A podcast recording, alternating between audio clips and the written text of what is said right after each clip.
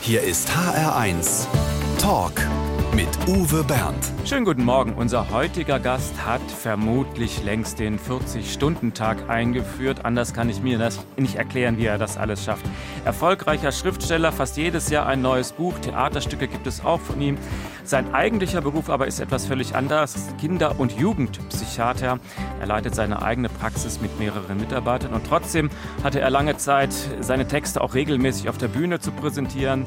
Er hat einen erfolgreichen Podcast und nebenher leistet er sich auch noch eine Familie mit zwei Kindern.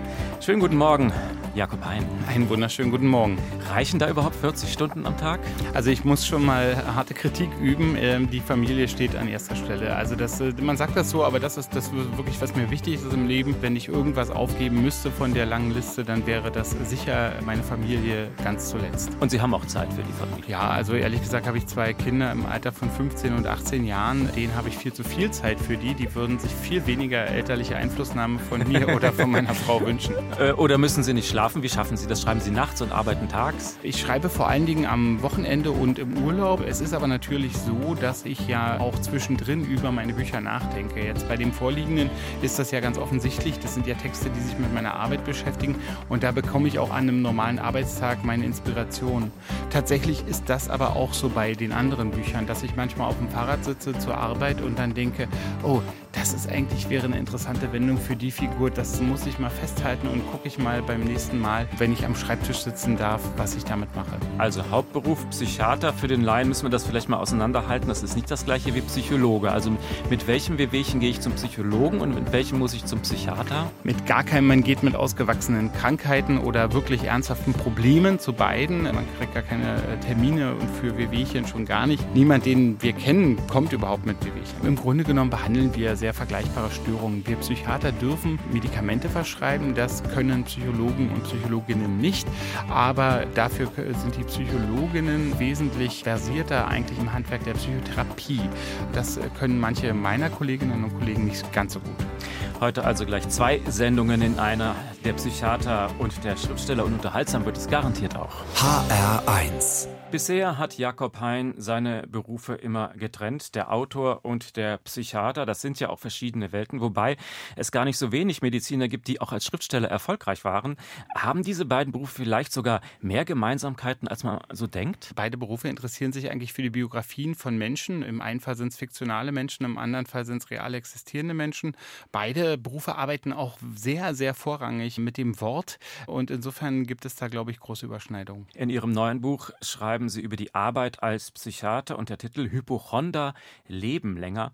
Ich dachte, Hypochonder sind Menschen, die sich Krankheiten einbilden. Ist es nicht Ihre Aufgabe, denen das auszureden? Meine Aufgabe muss ich mit meinen Patientinnen und Patienten immer definieren. Hypochonder, hm, Hypochonder sind sehr achtsam und kleine Symptome beachten sie früh und gehen damit zum Arzt, so wie wir Mediziner uns das wünschen. Und dadurch haben Hypochonder eine statistisch gesehen etwas längere Lebenserwartung. Tatsächlich. Ja.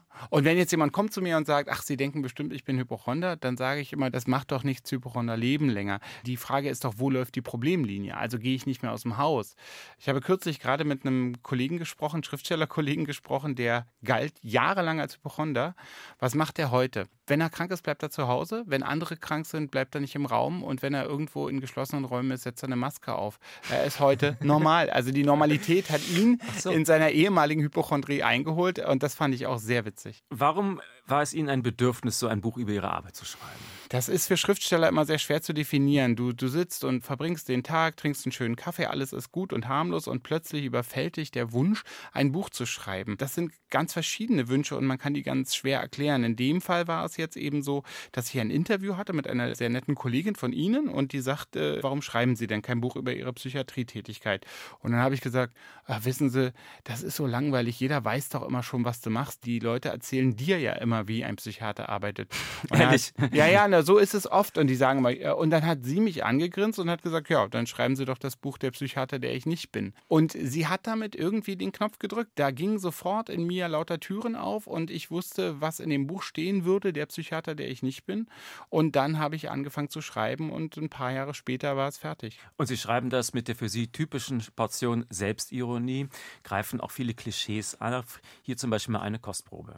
Internisten wissen alles und können nichts. Chirurgen wissen nichts und können alles. Und Psychiater wissen nichts und können nichts. Woher kommt denn dieser Spruch? Das ist eine ganz alte Medizinerweisheit, die immer dann geäußert wird, wenn ein Psychiater im Raum ist. Die Internisten so, die haben eben ein breites Spektrum von Medikamenten. Das kennt man irgendwie als Medizin. Die Chirurgen sowieso, die schneiden und äh, die Masken spritzen voll mit Blut. Und die Psychiater, ja, was können die schon? Ich sage immer, unsere Legitimation sind unsere Patienten. Hätten wir unsere Patientinnen und Patienten nicht, dann gäbe es natürlich nicht die Psychiatrie. Aber ich glaube, trifft auch auf alle anderen Berufe zu. Also wäre unsere Haut immer gesund und völlig problemlos, dann gäbe es eben auch keine Dermatologinnen. Geht es Ihnen also auch so ein bisschen um die Ehrenrettung Ihres Berufsstandes? Ich fürchte ja, äh, das ist eigentlich kein schönes Motiv. Noch viel mehr geht es mir darum, deutlich zu machen, dass unsere Patientinnen und Patienten legitime Anliegen haben, wenn sie zu uns kommen und dass wir keine Quatschärzte und Ärztinnen sind, die irgendwie, keine Ahnung, neurotische Figuren aus Woody Allen-Filmen behandeln, sondern die Menschen, die zu uns kommen, denen können wir helfen zum großen Teil und wir helfen denen auch gern und das ist auch legitim. Ich glaube, das ist noch mehr mein Punkt, weil diese Vorurteile, die sich scheinbar über Psychiater lustig machen, machen, enden ja eigentlich damit, dass die Psychiatrie und damit eben auch die psychisch Kranken nicht ernst zu nehmen sind. Und das ist sehr falsch, das weiß ich aus über 20 Jahren beruflicher Tätigkeit. Also geht es eher darum, die Hemmschwelle zu senken für Leute, die denken, hm, sollte ich mal da hingehen oder äh, so bekloppt bin ich noch nicht nach dem Motto, ja? Das ist leider ein Teil unseres Berufs, ja. Wir haben das mal richtig wissenschaftlich untersucht, also Doktorandinnen von mir mit mir gemeinsam, wie stark psychische Klischees so im Tatort, im Fernsehen, im perpetuiert, also ständig wiederholt werden. Und es ist bestürzend. Also da werden immer wieder, jedes Jahr werden psychische Krankheiten in voller Breitseite gezeigt. Die werden selten, also praktisch nie als heilbar gezeigt. Die psychisch Kranken sind auch oft Täter und sehr gefährlich. Und die Psychiatrie ist aber noch gefährlicher und noch schlimmer. Und da gibt es Zwangsjacken und Zwangsspritzen und Elektrokrampftherapie gegen den Willen der Patienten. Und das ähm, gibt es alles nicht? Ich habe, also nur im Tatort. Also da kenne ich es sehr gut und fühle mich da auch irgendwie irgendwie sehr wohl, ah, jetzt ist wieder Psychiatrie. Bestimmt wird er irgendeiner Tischtennis spielen und seinen Kopf gegen die Wand schlagen. Und eine Minute später passiert genau das. Ich bin da mittlerweile sehr vertraut in dieser Welt. Habe ich in der Realität nie gesehen. Jakob Hein wurde 1971 in Leipzig geboren.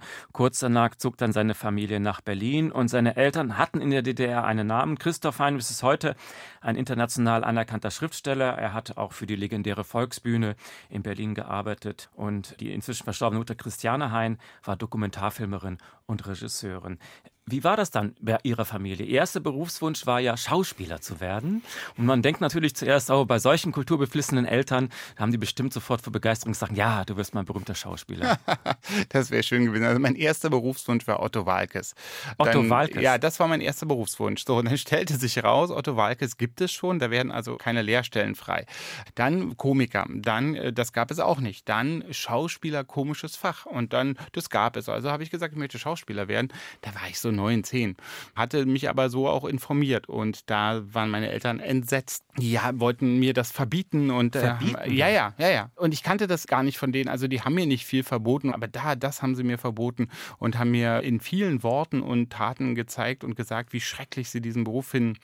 Was für Taten, was haben Sie gemacht, um Sie davon abzubringen? Die haben mich in Kantinen von Theatern geschleppt, um mir zu zeigen, wie da eben die Kollegen sitzen und sich zulaufen lassen und unglücklich in die Gegend starren. Und ähm, also die waren wirklich vollkommen entsetzt und sehr aktiv.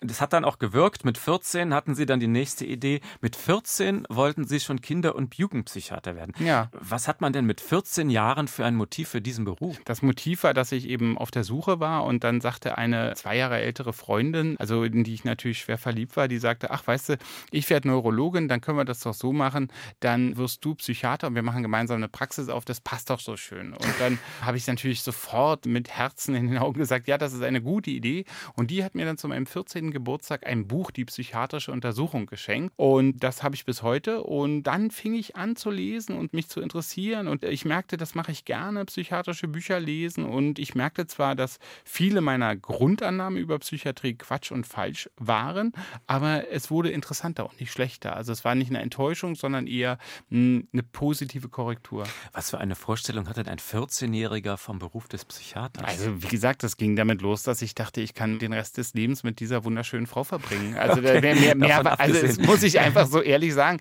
Und es war aber auch gut, weil wenn du 14 bist, fragen dich ja alle fünf Minuten irgendwelche Erwachsenen, was möchtest du denn werden? Und dann plötzlich wusste ich das und konnte da irgendwas sagen. Ich meine, mit der DDR, das spielt schon eine gewisse Rolle. Also zum Beispiel so Radiomoderator oder eben Radiojournalist finde ich einen absolut tollen Beruf. Heute hier für Radio DDR 1 Radiojournalist zu werden, erschien mir überhaupt nicht verlockend oder interessant. Abgesehen davon, ich kannte niemanden, der das hörte. Die Leute hörten ja nur natürlich in Berlin SFB und Rias.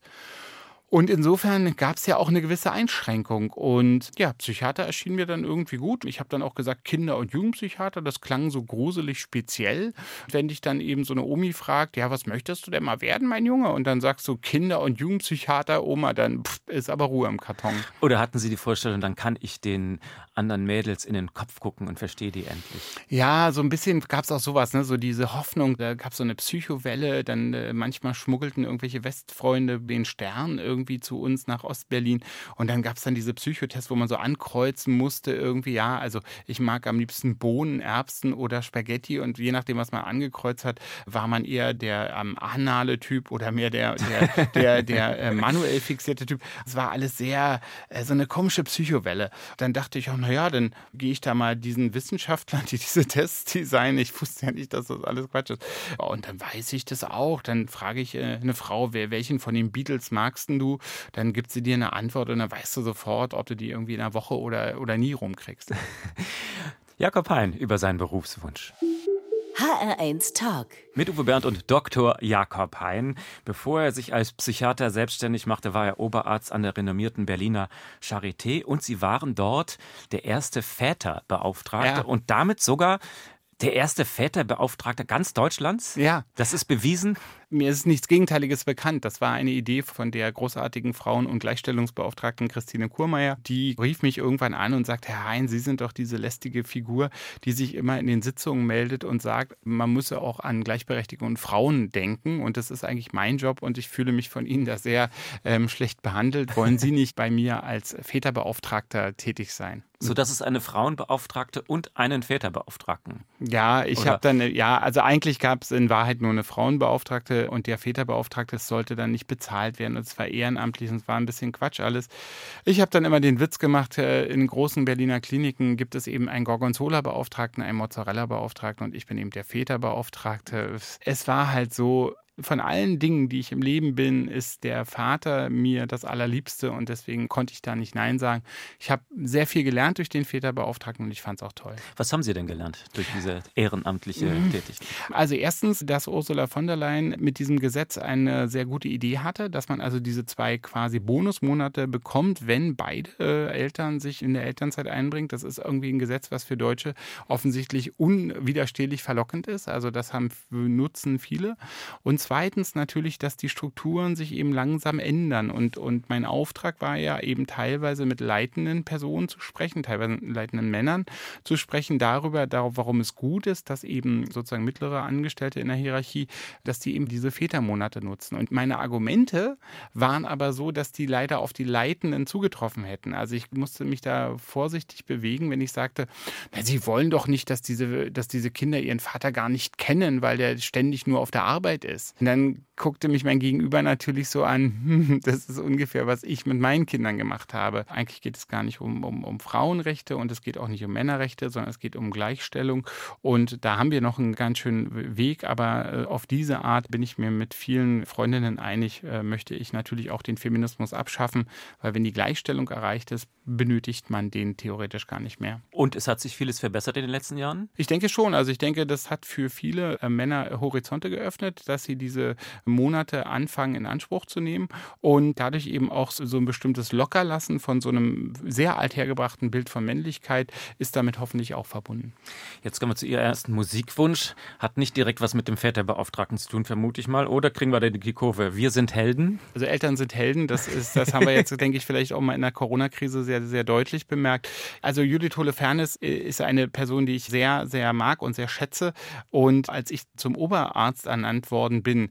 Da bin ich dann nach noch zu einer Weiterbildung gefahren, so zwei Stunden und war so ziemlich ratlos, was das eigentlich heißen soll, Oberarzt zu sein. Ich war da Anfang 30 und war so, mm und dann kam eben von hier an blind äh, von äh, Wir sind Helden und dann habe ich das ganz schön laut gedreht und irgendwie hat es in dem Moment sehr mein Gefühl getroffen. Ich dachte so, ja, eigentlich äh, bist du jetzt von hier an im Blindflug.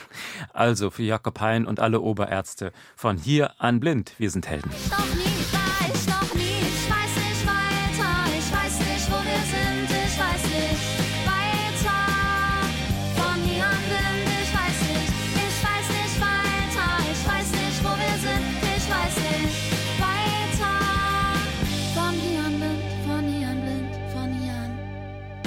Wer zum Arzt geht, der will geheilt werden mit Tabletten oder wenn es sein muss, eben auch mit einer Operation.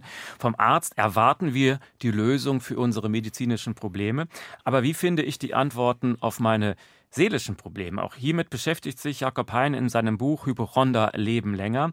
Sie schreiben, der Therapeut ist nicht für die Antworten zuständig, sondern für die richtigen Fragen. Das gefällt bestimmt nicht allen Patienten, oder? Scheinbar. Also das kommt einem so vor. Also ich glaube, man kommt manchmal und denkt, ich habe jetzt hier eine konkrete Frage und möchte einfach eine konkrete Antwort. Häufig ist die Frage zum Beispiel, ist das normal oder ist jenes normal? Und das gebe ich gern immer zurück und sage, das spielt doch überhaupt keine Rolle. Also ich kann ein, ein gutes Beispiel geben. Manchmal kamen zu mir in die Alkoholsprechstunde in der Charité, die ich äh, lange geleitet habe, kamen eben manchmal Leute und sagten, Herr Doktor, Sie müssen mir Blut abnehmen. Ich möchte wissen, ob ich alkoholabhängig bin. Und da habe ich gesagt, warum soll ich Ihnen denn Blut abnehmen? Naja, das sieht man ja dann, die Leberwerte sind schlecht, dies, das.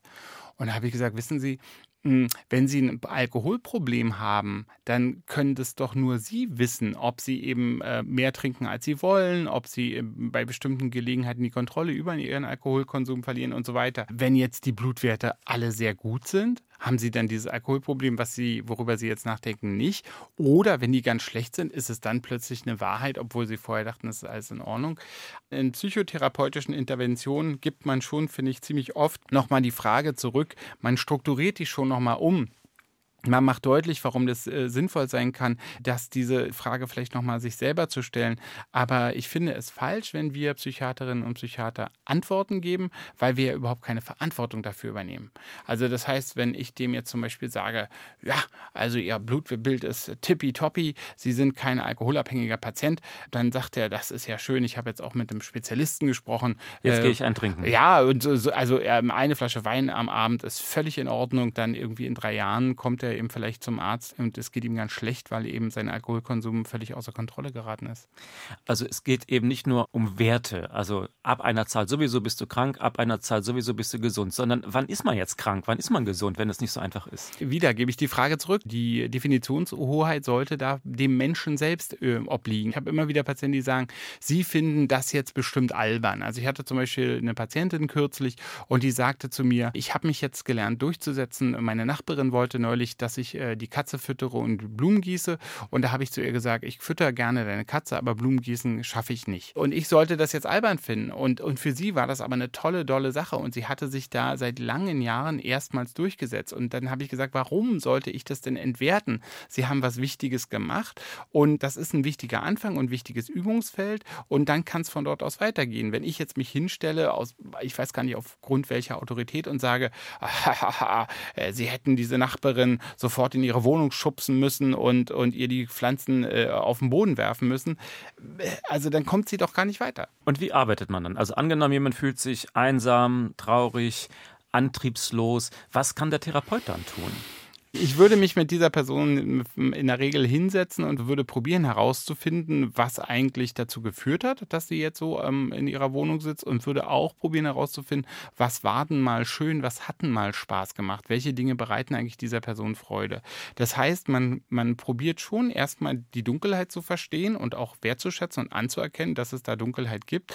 Und dann fängt man aber schon so ein bisschen nach einem Licht zu suchen. Wenn du dich zwischen 11.59 Uhr und 12 Uhr eine Minute lang gut gefühlt hast und den Rest des Tages, 23 Stunden, 59 Minuten, das ist ganz schön viel, ganz schlecht gefühlt hast, dann muss aber der Fokus natürlich auf dieser einen Minute liegen. Warum, was, was war denn da? Was haben sie denn da richtig gemacht? Und wenn es gut läuft, schafft man am nächsten Tag eben vielleicht von 12.58 Uhr bis 13.01 Uhr. Und dann ist es ja schon 300 Prozent. Das ist immer noch wenig. Und man könnte jetzt sagen, mit so einem deutsche Industrienorm Normalität könnte man jetzt hingehen und sagen, drei Minuten glücklich sein am Tag, das ist ja immer noch nichts. Aber für diese Person ist es dreimal so viel wie am Tag zuvor. Wir haben keine sogenannten kategorialen Lösungen. Das heißt, wir haben keine Lösung irgendwo bei uns im Schrank zu liegen, wo wir einen Schalter an den Patienten setzen, diesen Schalter drücken können und dann ist, sind seine psychischen Probleme von dannen, sondern wir haben nur sogenannte inkrementelle Lösungen. Das heißt, wir haben nur Lösungen der tausend Schritte. Die sind aber gut und können wirklich und vor allen Dingen eben auch sehr nachhaltig helfen. So, jetzt bin ich mal gespannt, ob ich überhaupt zu Wort kommen werde. Aber es geht ja nicht um mich, sondern um meine Gäste. So wie es in der Praxis von Jakob Hein ja auch nie um ihn geht, schreibt er auch in seinem Buch. Guten Morgen, Herr Überraschungsgast. Ja, hallo. Sie kennen sich schon sehr lange, aber am Hallo kann er Sie noch nicht erkennen. Sie kennen sich nicht aus der Psychiatrie, sonst hätten wir das Thema Schweigepflicht, sondern von der Bühne. Erzählen Sie mal ein bisschen, wie Sie sich kennengelernt haben. Ja, auf der Bühne haben wir uns kennengelernt. In einer kleinen Straße im Stadtbezirk Mitte von Berlin, wo wir sonntags gemeinsam waren. Ich habe dich, ich hab dich schon erkannt, Arne, als du äh, durchgeatmet hast. Ich habe dich an deinem Schnaufen erkannt. Am Schnaufen schon. Also Arne ist am Telefon, Arne mit H. Nachnamen hat er im Radio, glaube ich, nicht. Man kennt sie zum Beispiel aus der Buchreihe Zwiegespräche mit Gott. Wie ist Ihre Verbindung genau entstanden dann? Eigentlich haben wir uns Ende der 90er Jahre kennengelernt bei unserer Lesebühne Reformbühne Heim und Welt, die wir damals im Schokoladen gemacht haben wo Jakob dann auch zu uns stieß. Ich war schon äh, mehrere Jahrzehnte eigentlich da schon immer vor Ort und er Zweieinhalb Jahre. Jakob war dann sozusagen das Küken bei uns. da beschreiben Sie das Küken doch mal so ein bisschen. Was war denn so typisch für den? Hatte kaum Bartwuchs damals. Ja, äh, hatte also auf eine erfrischende Art. Hat auch alle gemacht auf der Bühne, was man sich denken kann schöne Interpretationen von irgendwelchen Hits, hat die selber übersetzt. Sind Ihre Bücher dann also auch durch diese Arbeit auf der Reformbühne geprägt? Also hat das Ihren Schreibstil dann auch bei den Büchern ein bisschen geprägt? Wir sind natürlich alle davon geprägt und ich glaube, dass die meisten von uns auch nicht finden, dass uns das geschadet hat, sondern eher, dass wir darauf auch stolz sein können. Da bin ich mal gespannt, was noch alles von der Reformbühne kommen wird. Arne mit H, ohne Nachnamen. Herzlichen Dank, ja. dass Sie uns erinnert haben an diese Zeit. HR1 Talk. Jakob Hein ist unser Gast, Schriftsteller und Psychiater. Als er noch an der Charité gearbeitet hat, da gehörte auch die Lehre zu seiner Arbeit dazu. Stimmt es, dass Sie bei Ihren Vorlesungen psychiatrische Phänomene anhand der Simpsons erläutert haben? Das stimmt allerdings. Ich glaube auch, dass das der wichtigste Grund war, warum ich mal den Lehrbären der Charité verliehen bekommen habe, also die, den Preis für die beste Lehre an der Charité. Damals waren die Simpsons ja noch populärer, als sie jetzt heute sind. Und dann war uns irgendwann mal aufgefallen, dass da ganz viele psychiatrische Phänomene drin drin vorkommen. Zum Beispiel? Ach, naja, ich meine, der Marge Simpsons trinkt das Leistungswasser von Springfield und bekommt dann LSD-Illusionen. Der Schulbusfahrer kifft andauernd und wenn der nicht kifft, dann kann der auch nicht Schulbus fahren. Also da sind vor allen Dingen drogeninduzierte äh, Phänomene. Aber es gibt auch eine legendäre Folge, wo Homer so einen ganz speziellen Chili isst und dann die ganze Folge völlig aus dem Ruder läuft. Er äh, unterhält sich dann mit einem Kojoten, der mit der Stimme von Johnny Cash spricht und sagt dann auch so wunderbare Sätze wie, ich denke, ich ich habe meinen Schaden gehirnt. Also äh, das ist eine sehr, sehr legendäre Folge. Wie kam das bei den Studierenden an? Sehr gut eigentlich. Also es war wirklich eine gute Gelegenheit, weil man konnte diese lustigen Filmausschnitte zeigen und gleichzeitig dann immer wieder rekurrieren auf Psychopathologie, das Phänomene zu beschreiben und dafür waren diese Filmbeispiele ideal geeignet, meiner Meinung nach. Aber nicht alle haben das positiv kommentiert. Schreiben Sie in Ihrem Buch. Ich, ich habe das geschrieben, ja, das war so interessant. Wir haben darüber gesprochen in so einer Abschlussveranstaltung, die ich extra angesetzt hatte und dann habe ich eben gesagt, sagt, so, jetzt habt ihr also den Kurs hinter euch und gibt es jetzt noch eine Frage, eine Sache, die ihr immer schon mal loswerden wolltet, die ihr ein Psychiater wären, wo ihr das Gefühl habt, diese Frage ist im Kurs nicht vorgekommen oder nicht behandelt worden. Also wir haben die Lehre sehr, sehr ernst genommen in der Psychiatrie. Und dann meldete sich eine Studierende in der letzten Reihe und stand auf und sagte, ja, Entschuldigung, ich wollte mal fragen, woran liegt denn das, dass Psychiater immer einen an der Klatsche haben? und da dachte ich so, wow, das ist aber jetzt wirklich ganz schön mutig mutig, so frank und frei hier seine Meinung zu äußern. Und es ist auch ein deutliches Zeichen, dass diese Studierende möglicherweise das Ziel des Kurses nicht erreicht haben kann, wenn sie nach dem Kurs, es war ja die letzte Veranstaltung, immer noch der Meinung ist, dass Psychiater ähm, und Psychiaterinnen alle auffällig sind. Und dann habe ich dann probiert, darauf zu antworten, aber eigentlich war ich auch ein bisschen sauer. Es ist ganz schön dreist. Und solche Fragen werden, ich glaube, Orthopädinnen und Orthopäden nicht gestellt. Jakob Hein über den Schriftsteller und den Psychiater erfahren wir gleich noch mehr. 17 Bücher hat Jakob Hein schon veröffentlicht. Die ersten hatten auch autobiografische Züge. Mein erstes T-Shirt zum Beispiel, alles sehr humorvoll. Da geht es dann oft um die DDR-Biografie und die Wende. Die Gebrauchsanleitung für Berlin ist von ihm. In einem Buch beschäftigt er sich mit dem frühen Tod seiner Mutter. Zuletzt erschien ein Historienroman. Da geht es um den Ersten Weltkrieg. Ist es für Sie schwierig, wenn Sie dann in den Buchladen gehen und ja, Ihr Vater ist noch ein berühmter Schriftsteller als Sie? Nein, äh, das ist, äh, ich finde das eigentlich toll, dass wir sozusagen da nebeneinander das machen, dass wir äh, nicht ständig äh, verglichen werden. Ich werde natürlich viel auf ihn angesprochen, denke viel öfter als er auf mich, aber das hat ja keine Bedeutung. Ähm, wenn ich sitze und schreibe, dann muss ich an mich denken, an das, was ich will, äh, an das, was ich in diesem Buch wissen will. Ähm, da kann ich mich damit nicht befassen. Am Anfang gab es mal die Idee, äh, wirklich, ob ich unter einem Pseudonym schreibe und veröffentliche. Dann haben wir uns abgesprochen, mein Vater und ich, und dagegen entschieden, weil es dann dazu geführt hat, dass ständig mein Pseudonym sozusagen eröffnet wird. Ja, also wir haben, wir haben. Er ist der Sohn von Christoph Hein. Eigentlich, er schreibt zwar als äh, Johannes Dude, aber eigentlich ist er ja der Sohn von Christoph Hein. Und dadurch haben wir uns damals dagegen entschieden. Ist der Vater dann sowas wie ein literarisches Vorbild für Sie? Es ist so ähnlich wie mit Kindern. Also ähm, ich finde, gesunde Eltern haben eigentlich kein Lieblingskind, sondern die finden alle ihre Kinder toll. Und so habe ich natürlich auch andere Schriftstellerinnen und Schriftsteller, die ich ganz großartig finde.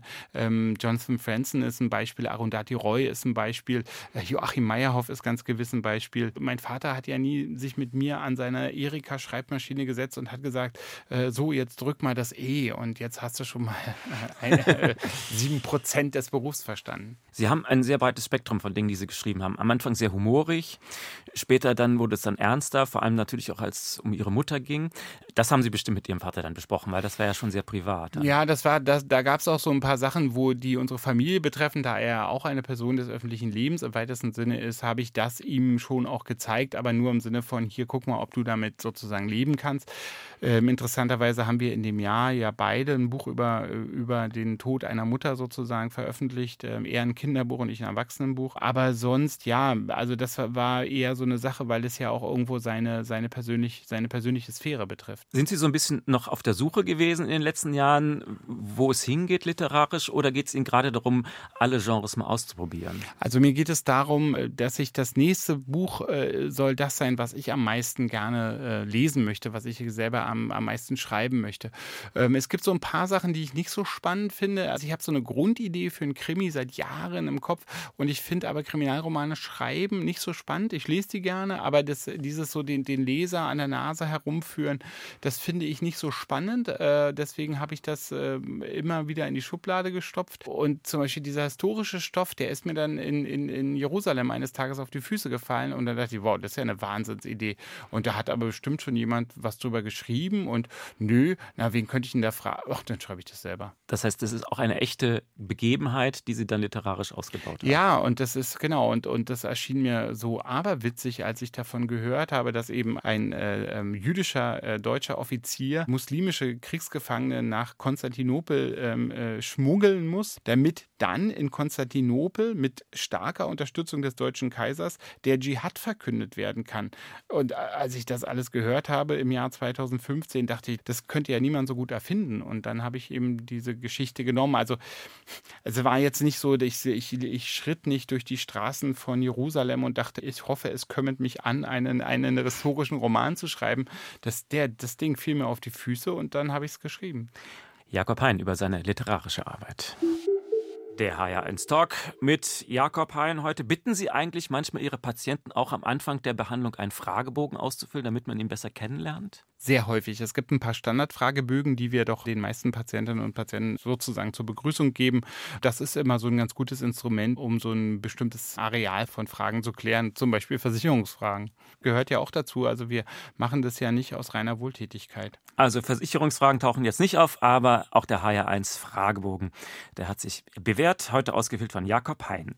Mein schönstes Privileg als Psychiater ist dass ich äh, doch sehr tiefen Einblick in die Lebensgeschichten von Menschen nehmen darf und dass ich dann vielleicht auch manchmal einen positiven Einfluss dort mitspielen darf. Ein halbes Pfund Butter kostet ungefähr. Ein halbes Pfund Butter kostet 2,59 im Biomarkt.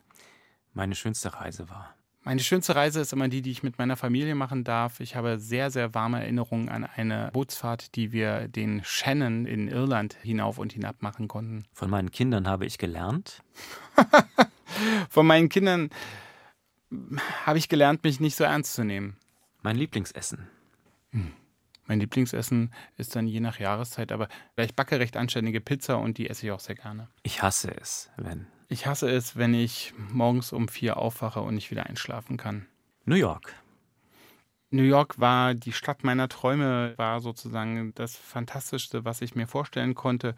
Und als ich da mal ein Jahr gelebt habe, war es jeden Tag so, als wäre ich Darsteller in einem Film. Das war mit 18 direkt nach der Wende, nach der Schule, einfach ein One-Way-Ticket gekauft, dass ja. die Eltern das überhaupt erlaubt haben. Ja, das war damals noch so. Es gab One-Way-Tickets nach New York und die haben einen damit auch fliegen lassen. Das ist eben alles auch ein paar Jahre her. Ich glaube, meine Eltern haben mir meinen Schulweg zur Grundschule nicht mal gezeigt, sondern mein Bruder hatte ja den gleichen Schulweg, der war in der sechsten und dann wurde ich morgens verabschiedet, viel Spaß in der Schule und das war's. Ich glaube, so ein gewisses erhöhtes Sicherheitsbedürfnis, wie ich es auch selber als Eltern verspürt habe, war damals vielleicht noch ein bisschen weniger ausgeprägt. Das Schwierige an der Demokratie ist? Das Schwierige an der Demokratie ist, dass sie auch ihre Feinde sehr fair behandelt und dass sie deswegen auch immer verletzlich ist.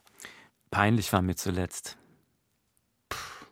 Ihnen ist nicht viel peinlich. Ich glaube, dass mir ziemlich viel peinlich ist und dass ich deswegen aber auch darauf achte, bestimmte Dinge, die mir peinlich sind, nicht zu machen.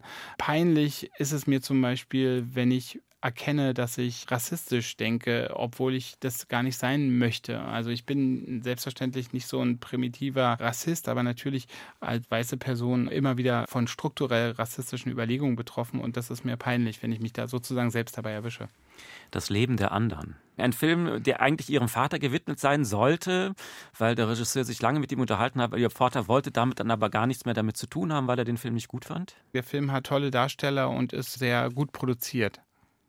Aber die Geschichte gefällt Ihnen auch nicht.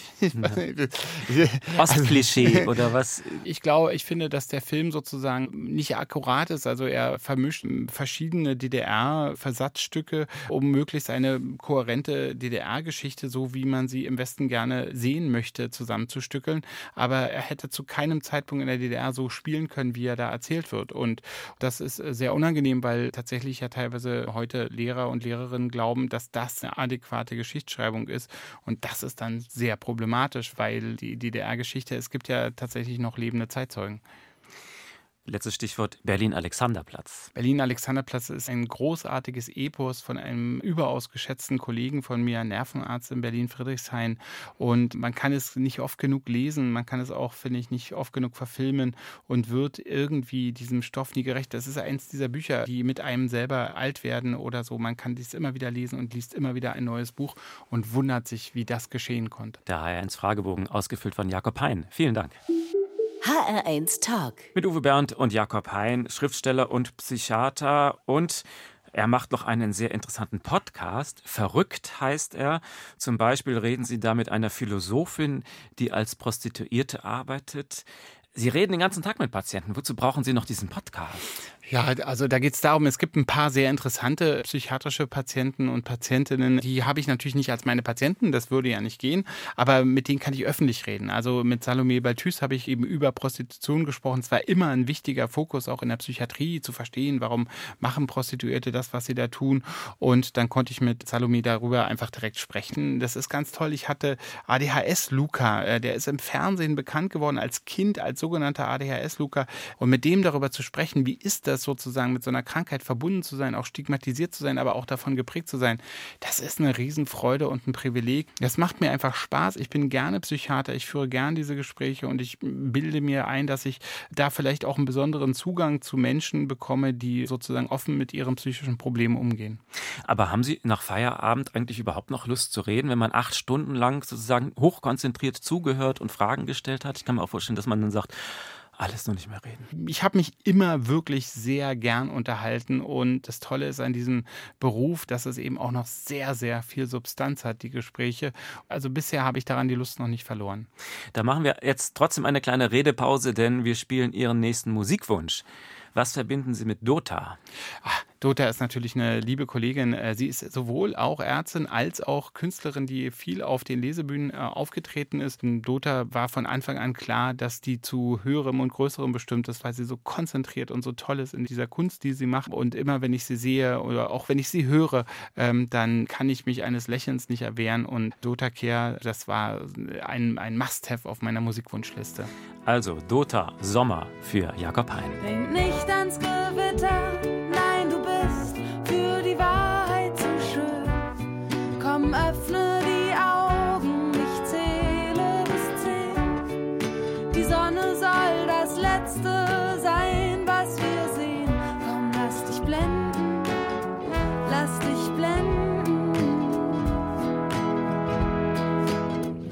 Was ist heutzutage eigentlich noch normal? Was ist böse, unmoralisch oder sonst irgendwie schädlich?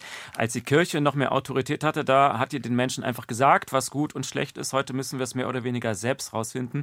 Und manch einer landet eben bei dieser Suche auch beim Psychiater. Zum Beispiel bei Jakob Hein. Sind wir vielleicht auch manchmal überfordert, selbst die eigene Moral zu definieren? Selbstverständlich. Äh, Wir sind damit natürlich überfordert, weil wir selber ja diese, diese ähm, Instinkte, Impulse, die ver- verborgenen Triebe, die haben wir ja in uns und müssen damit äh, jeden Tag umgehen. Und dann ist es eben ganz schön schwierig, dann sich an sozusagen moralische Normen zu halten. Äh, Die bräuchten wir nicht, wenn wir nicht zusammenleben würden. Und wir leben aber zusammen. Und so sind wir einem ständigen Hin und Her unterworfen. Ab wann würden Sie sagen, werden psychische Auffälligkeiten zu einer Krankheit? Also angenommen, ich kenne jemanden, der mit seinen Marsmännchen sich gerne unterhält in seinem Kopf. Soll ich dem sagen, schönen Gruß an die Marsmännchen oder soll ich sagen, geh mal zum Psychiater? Sie können ihn fragen, ob er zum Psychiater gehen möchte und können ihm dann auch gerne jemanden empfehlen. Ich sage immer, das, das, das obliegt uns nicht, das zu entscheiden. Das ist oft zum Beispiel, also angenommen, Sie hätten jetzt da einen Bekannten, der sich mit Marsmenschen unterhält, äh, da müsste man ja erstmal rausfinden, wie macht er das? Also es könnte ja auch ein ge- genialer Wissenschaftler sein, der, der irgendeinen Kommunikationskanal zum Mars gefunden hat. Also eher bis zum Beweis des Gegenteils sollte man äh, das jetzt erstmal nicht ausschließen.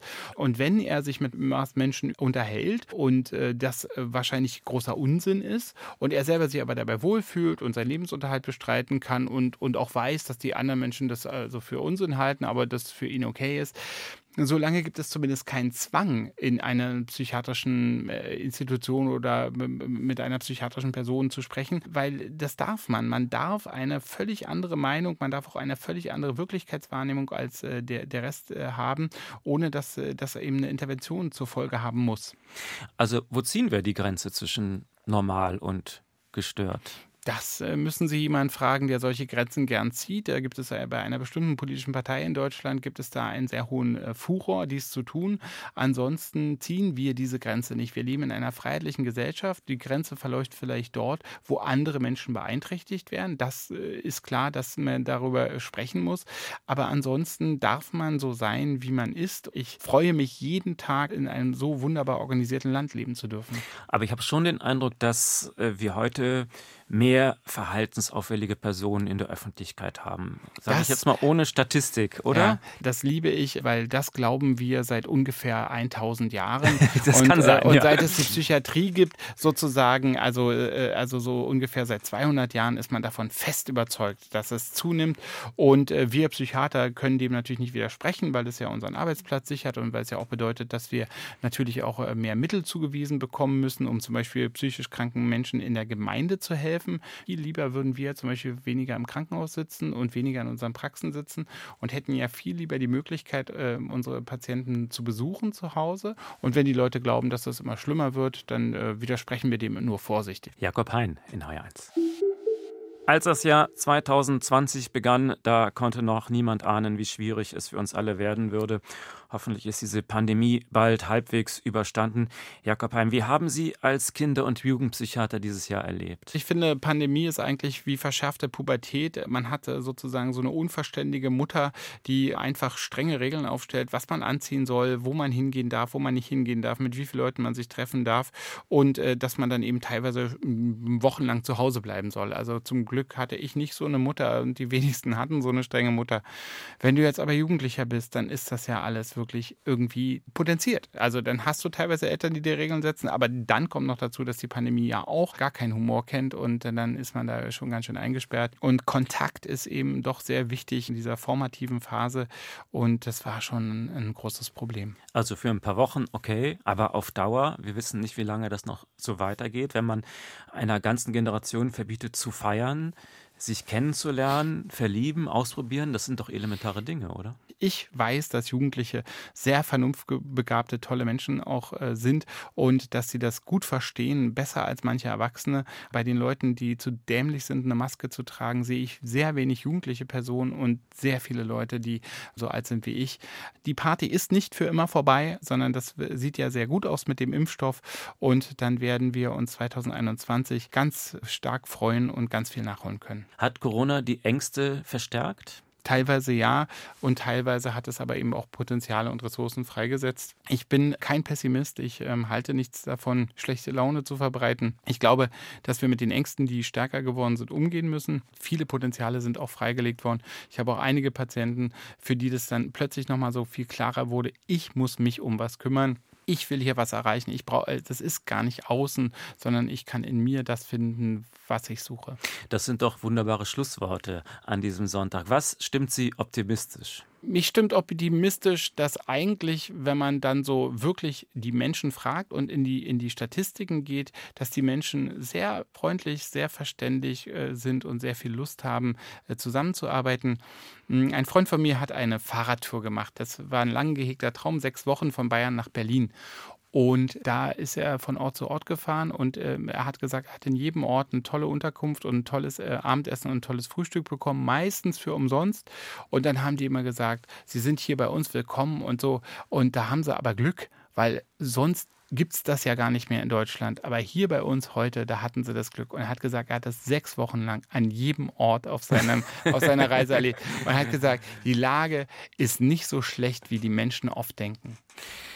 Herzlichen Dank für den Besuch im Studio, Jakob Hein. Am Schluss, eigentlich könnte man das jetzt schon da drunter schreiben, am Schluss ist es nämlich eigentlich üblich, dass der Gast eine klitzekleinigkeit auswendig aufsagt. Aber ich, die Geschichte war ja schon fast so ja. gut, dass ich das nehmen könnte. Was ich aufwendig aussage. Ich sprach des Nachts, es werde Licht, aber heller wurde es nicht. Ich sprach zum Wasser, werde Wein, doch das Wasser ließ dies bleiben. Ich sprach zum Lahmen, du kannst gehen, doch er blieb auf Krücken stehen. Da wurde selbst dem Letzten klar, dass ich nicht der Herrgott war. Robert Gernhardt. HR1, genau meins.